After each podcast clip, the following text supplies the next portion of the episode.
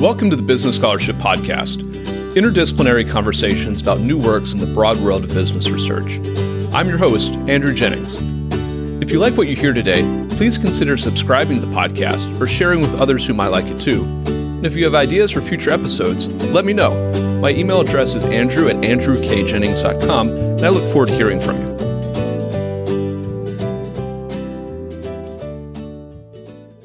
Our guest today is Afra Afsharipour professor of law at the University of California, Davis. We'll be discussing your article, Women in M&A, which is forthcoming in the UC Irvine Law Review. I'll add a link to the article in the show notes for the episode. Afra, welcome back to the Business Scholarship Podcast.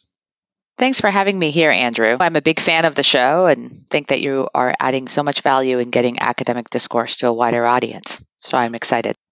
I appreciate that. And I'm excited to get this article out into the broader stream of things and to contribute this to the academic discourse. I wonder if before we talk about the meat and bones of your article, which focuses on the role of women in leadership in M&A, for listeners who aren't as familiar with the world of M&A mergers and acquisitions, could you introduce us to some of the key players in an M&A deal, particularly what is the role of the lawyers and the bankers? And in terms of their economic and social impact, just how big a deal are M&A deals?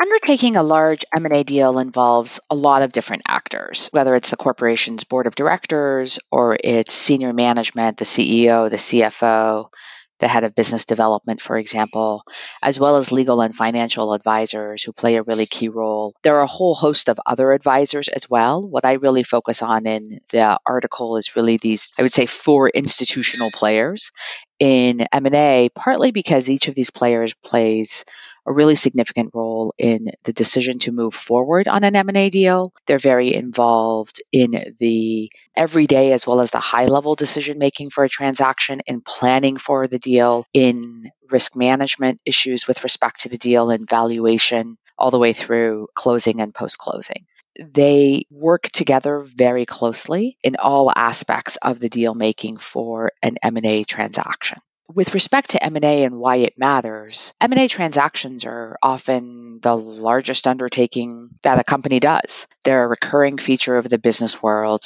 and they're a really significant aspect of economic activity. So if you look at 2020 data alone, worldwide M&A deals totaled 3.6 trillion dollars. Large M&A deals are often transformational events for companies. So, if that's selling company or the buying company, they're going to determine whether a well known brand survives whether a company expands its business to new heights or new business lines. For listeners, think of you know, Amazon's purchase of Whole Foods. They also determine whether a company dies, where it goes, very closely by the financial press, which regularly profiles deals and deal makers. It's rare that you could open up, for example, the Wall Street Journal or the business section of the New York Times and not have many M&A deals discussed in one day. And law firms and investment banks have large practices that really work on M&A advisory work and they're often touting their M&A prowess and expertise and also seeking to grow this area because M&A is often one of the most lucrative areas of practice for advisors. Your article focuses on the role of women in these important outside advisory roles in the M&A process and of course I think this leads us to perhaps a conversation about the role of women in other senior corporate roles. For example, the role of women in the C suite, the role and the place of women and the membership of women on boards. How does your article intersect with some of those issues around C suite and board diversity? And how does it perhaps differ? What contribution do you offer for that broader literature on diversity in the higher levels of corporate decision making? In the article, I first start out with really building upon the great work that a lot of other scholars have done, both in the law and in other fields as well, on the gender gap in leadership positions more generally within corporations, whether that is the gender gap with respect to the membership on the board or whether it's the gender gap with respect to membership in the C suite. And so I recount that literature some ways in the article to try and tie it into thinking about the broader ecosystem of everyone who is involved in M&A. In many ways, the gender gap in the C-suite and the boardroom and the gender gap amongst the lead advisors in M&A are very much interrelated, right? This is just a reflection of gender disparities in leadership positions.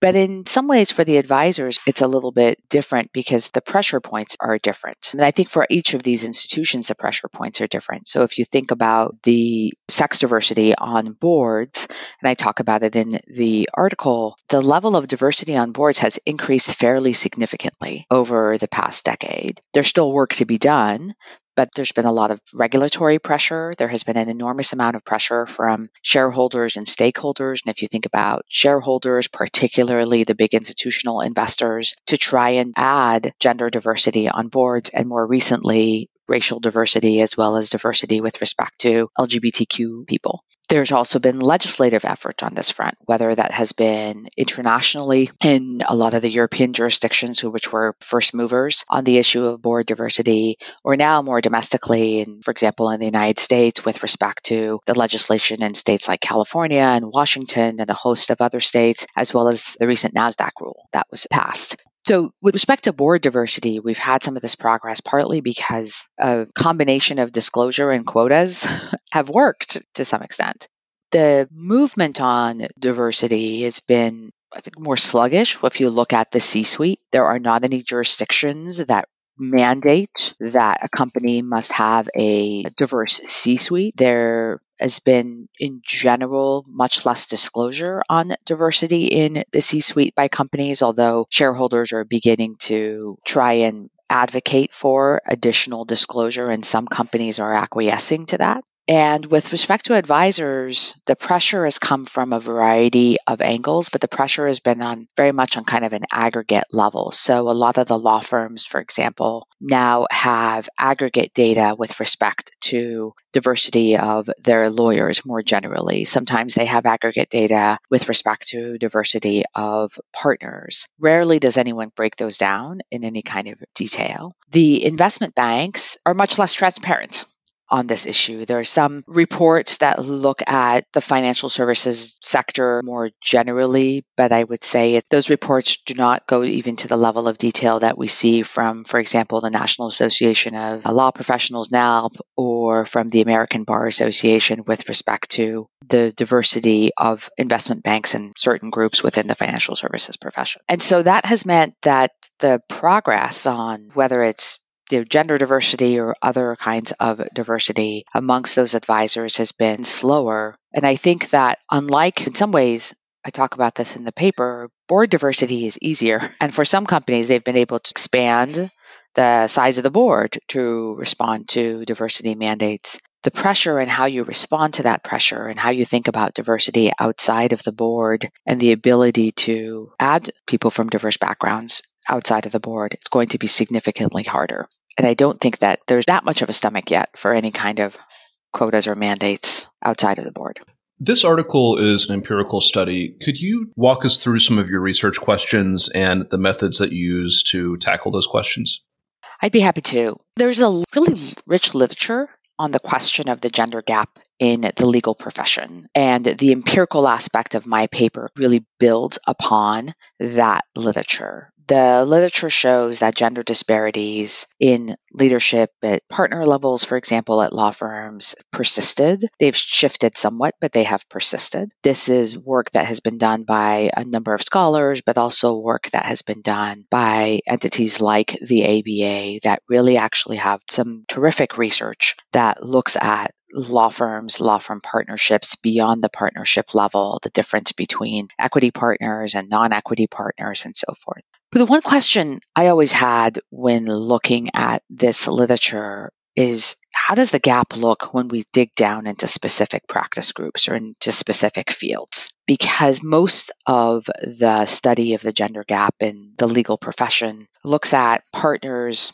for example, on an aggregate level. And I was a practicing lawyer for a number of years. I worked as a corporate lawyer at a large Wall Street and Silicon Valley law firm for seven years. And from my practice experience, it was very clear to me that when you would dig down and think about specific fields, and M&A is one of them. I rarely saw women as the lead partners on those types of major transactions. More often in I would say, supporting practice groups whether that was tax or employee benefits or environmental issues, partners that were important to the transaction being able to get done, but not the partners who were having, you know, almost daily contact with the investment bankers on the transaction or the CEO and the CFO in the C suite. And they weren't often the partners that were presenting to the board and connecting with the board. And so one of the questions that I was really thinking about when I was thinking about leadership in M&A and gender disparities in leadership in M&A is I thought if I'm looking at the board and then I'm looking at the C-suite, what I really want to look at are who are the lead corporate partners when it comes to the law firms. And I was curious about whether the gender disparities that I had witnessed and experienced until I left practice in 2007 had persisted and to what extent they had persisted. And I also wanted to build on the great work that the ABA's Women in M&A subcommittee had been doing because they had been doing a series of studies to try and determine the percentage of women entering M&A practice and then the number that were becoming partners in M&A practice as well as trying to get data on number of women in law schools for example who were taking the classes and so forth. And I was trying to think through okay, how do I figure out the gender disparities and through an empirical study? And what I did for this article is really focus on the very largest deals because in some ways the largest deals in a lot of law firms are the deals that the partners with the largest amount of power and the largest amount of say have a hand in. And I also was cognizant of the fact that I could only crunch so much data with the methodology that I was using to gather the data. What I did was work with my research assistants to identify the top 100 announced public M&A deals, focusing on targets that were US reporting companies from 2014 to 2020, a universe of 700 transactions. We first searched the Bloomberg Law Deal Analytics M&A database to identify those transactions transactions. We then double checked those transactions against Westlaw's practical law, what's market, public merger agreements database that they have. And within that, identified the top 100 deals in each year. Then after that, what we did is download and look at the actual acquisition agreements that were filed for those transactions. In general, securities laws require companies to file a current report on Form 8K when they enter into a significant M&A transaction. That current report on Form 8K must include the acquisition agreement, and the acquisition agreement is then filed and publicly available. So then what we would do is then look at the acquisition agreement and because I had done M&A work in the past, I know that there is a provision usually in the back, often in the miscellaneous section, the acquisition agreement that then identifies the lead lawyers on both the buy side and the sell side. And so as we built this database, we built it based on lead lawyers that were identified in the acquisition agreement itself. And often for a lot of these transactions, there's actually more than one lead lawyer identified in the acquisition agreement itself. So I'll take an example. 2019, one of the largest deals of that year, I believe it might have been the largest US deal, was the acquisition of Celgene by Bristol Myers, $90 billion transaction. If you look at that acquisition agreement, there are several partners from the buy side, from Kirkland and Ellis that are identified. And so I listed each of those partners when we were putting together the database. And there are a number of partners, three partners from the sell side, partners from Wachtell Lipton, who were identified. Now, one of the great things about law firms is um, they also are really great at marketing their advisory work on these large transactions. And we were then able to double check the information that we found in the acquisition agreement against the press releases that the law firms had issued. So Kirkland had put together a press release when they advised Bristol Myers. That press release identified the same partners as were named in the agreement. So I could double check what I was finding in the actual acquisition agreement. So for all of the deals that we were looking through, we would work really hard to try and double check our data against that information often because these were the largest transactions of the year, in addition to the press releases from the law firms, those there were often news stories on law.com, Law 360, and so forth that we could then use to double check. And then the way that we identified the partner was a man or a woman was based on looking actually at their bios on their law firm websites. So um, every single one of these large law firms has extensive websites with extensive biographies of their lawyers. We identified people as male or female based on how they self identified in their bios. And a lot of the transactions actually that I was finding were also mentioned in the bios of the professionals themselves saying, you know, this person was a lead on advisory in this transaction. That's how I came up with the methodology of the data. There are obviously limitations to that methodology and the data. So I'm only capturing the largest transactions each year I'm not able to look at and get access to a large database of private company transactions. There are many women in M&A that work on a whole plethora of transactions and if their clients are often private companies that are not reporting companies, my data doesn't address that. What were some of the key findings you found from this study? A couple of key findings that I'd like to focus on with respect to the study overall. One is that women's representation as a lead corporate lawyer varies from year to year, but in general remained fairly low in my study. So if you look at the data that I found with respect to lead counsel on the buy side, I didn't see and observe any type of linear pattern of increased or decreased representation in the seven year time period on the study. Women's representation on the buy side hovers around 10% over that period of time. One thing I did observe in the data in my study is that there's an increase in the share of women identified as lead counsel from 2014 to 2020, particularly from 2017 to 2020. And when I have spoken with lawyers that are advising in M&A in practice currently,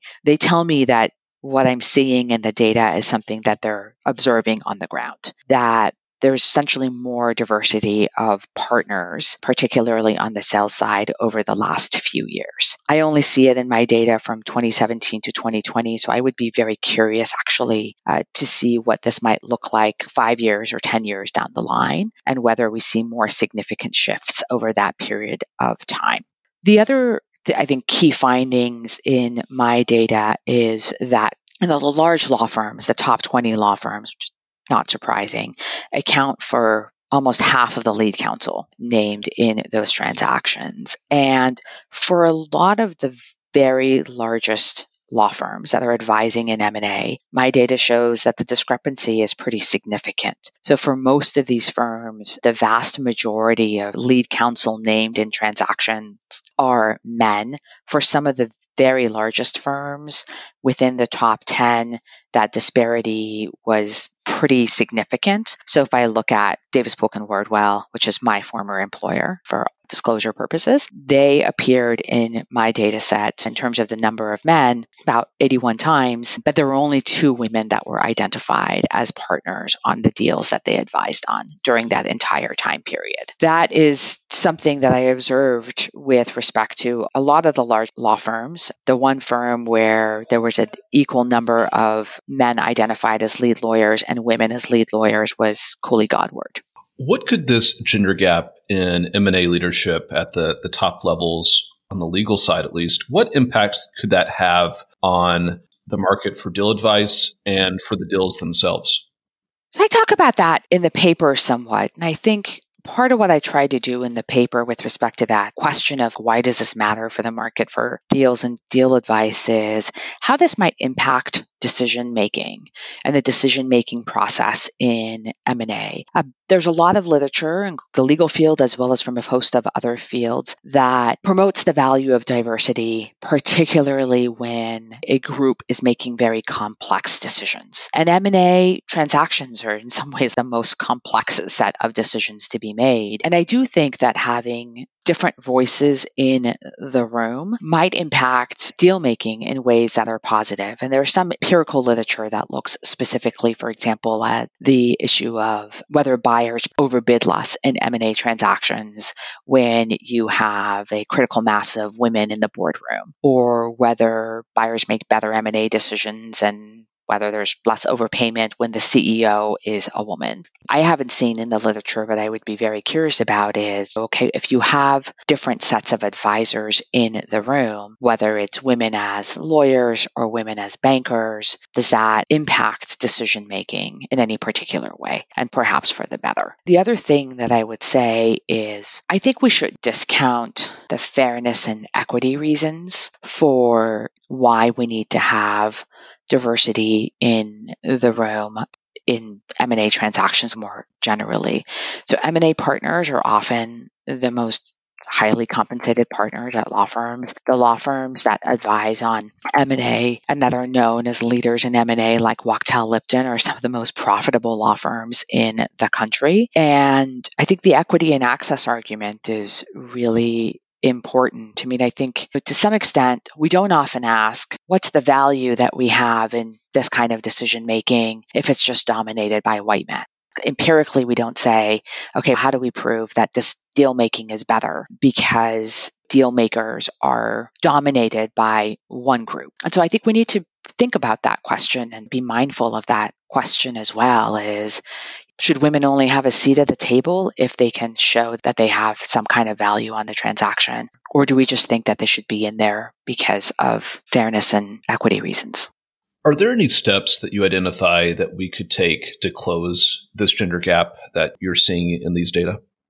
I think there's a plethora of steps. I don't think any one of them is going to be sufficient to address the gender gap addressing the gender gap as I recognize in the paper, for example, even amongst legal advisors or amongst the bankers or in the C suite, it's challenging. It's difficult because it confronts some societal problems that we have that go beyond any one institution that is involved in M&A. I do think that transparency and disclosure is important here. As I say in the paper, like institutions value what they measure and they measure what they value. For M&A deal making, the data regarding leadership and the gender gap in leadership has been really unmeasured in many ways and undisclosed. And I think without the data go striking people as so stark, there isn't as much of an impetus to make significant changes. If I think about a law firm, for example, and its large law firm practice, these people are they're incredibly busy. It's very easy to just turn to the person that is similar to them, that they've worked with before, and so forth. And hopefully, the disclosure in the data allows us a chance to step back and reflect and think a little bit more intentionally about how to address the gap. A couple of other things that I think are important, and I think this is why both women's leadership in M&A is important and why male allyship in M&A is important is M&A is a field that's rife with bias and rife with being known as having a certain kind of culture, somewhat more masculinity type traits. And I think that impacts the women's perceptions about being M&A lawyers. That also impacts women's perceptions about whether women are seen as the type of people to have the right traits in M&A practice. And so I think the firms have used often you know, trainings to attack bias. There's a lot of research that sort of questions the value of having diversity trainings and whether that's enough to attack bias. I think we need to do a lot more work in terms of thinking through how do we involve leaders and mentors and mentoring programs to attack bias rather than just thinking through, you know, we put together a women's initiative and people come together and they complain as a way of attacking bias. The other thing I'd say is pressure from stakeholders has had a significant impact on the board diversity debate. And there should hopefully be a lot more stakeholder pressure with at least with respect to disclosure, but even beyond disclosure when it comes to the C suite. There has recently been a little bit more focus, whether that comes from the press or whether it comes from certain shareholders and investors, on greater transparency with respect to diversity in the C suite. And I think there are some clients that are asking for that same set of information from their advisors, whether it's the law firms or whether it's the bankers. I think the law firms have been under a little bit more pressure than the bankers have been. But certainly that pressure is there from some large clients. Whether that pressure is there when it comes to really critical transactions and when it comes to deal making. And deals is harder to tell or whether it's just the sort of general we want to make sure that our outside counsel have a diverse group of lawyers. I think that remains to be seen. Then i think there's a lot of work that we need to do in improving the pipeline and training future lawyers and women leaders in M&A have certainly pointed to the challenges of the pipeline of women into M&A practice. It's one of the causes of the leadership disparity or at least contributing to the leadership disparity. And in the legal profession, for example, I think law schools have some work to do on all of this as well. So I hand collected some data on who was teaching M&A courses at the top 50 law schools and I focused on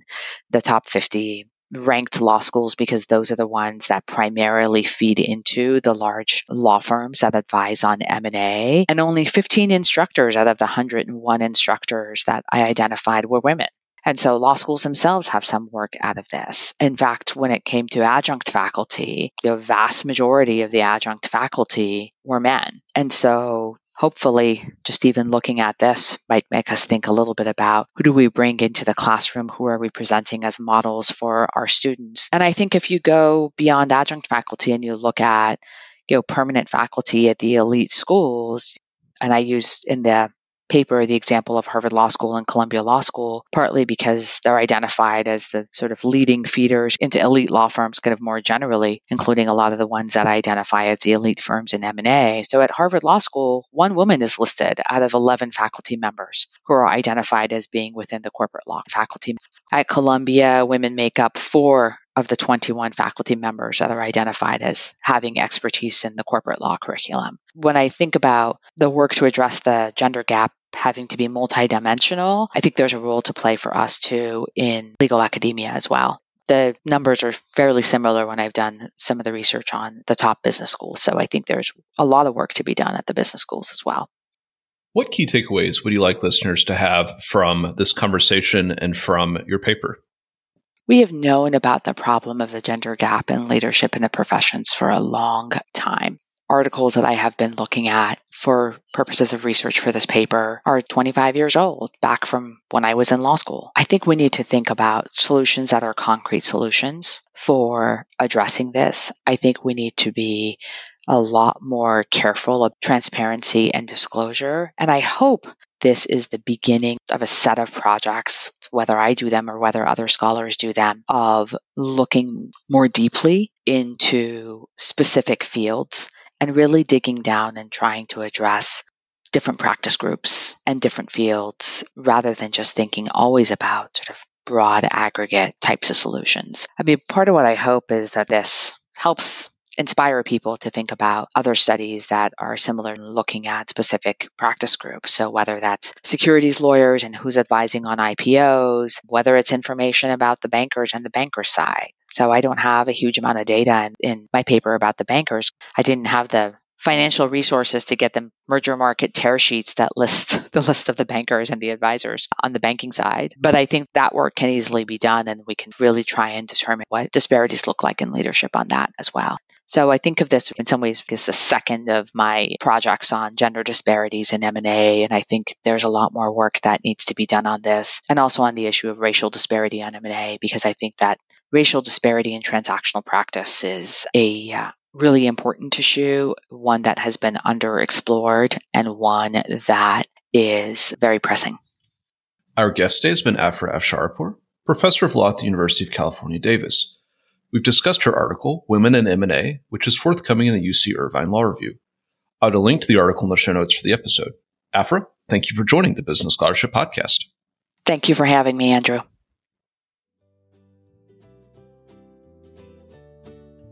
Thank you for listening to another episode of the Business Scholarship Podcast. If you like what you heard, please consider subscribing to the podcast or leaving a rating on your favorite podcast app, or let other people know about it too. If you have suggestions for future episodes, please let me know. My email address is andrew at andrewkjennings.com, and I look forward to hearing from you. Until the next time, I'm your host, Andrew Jennings.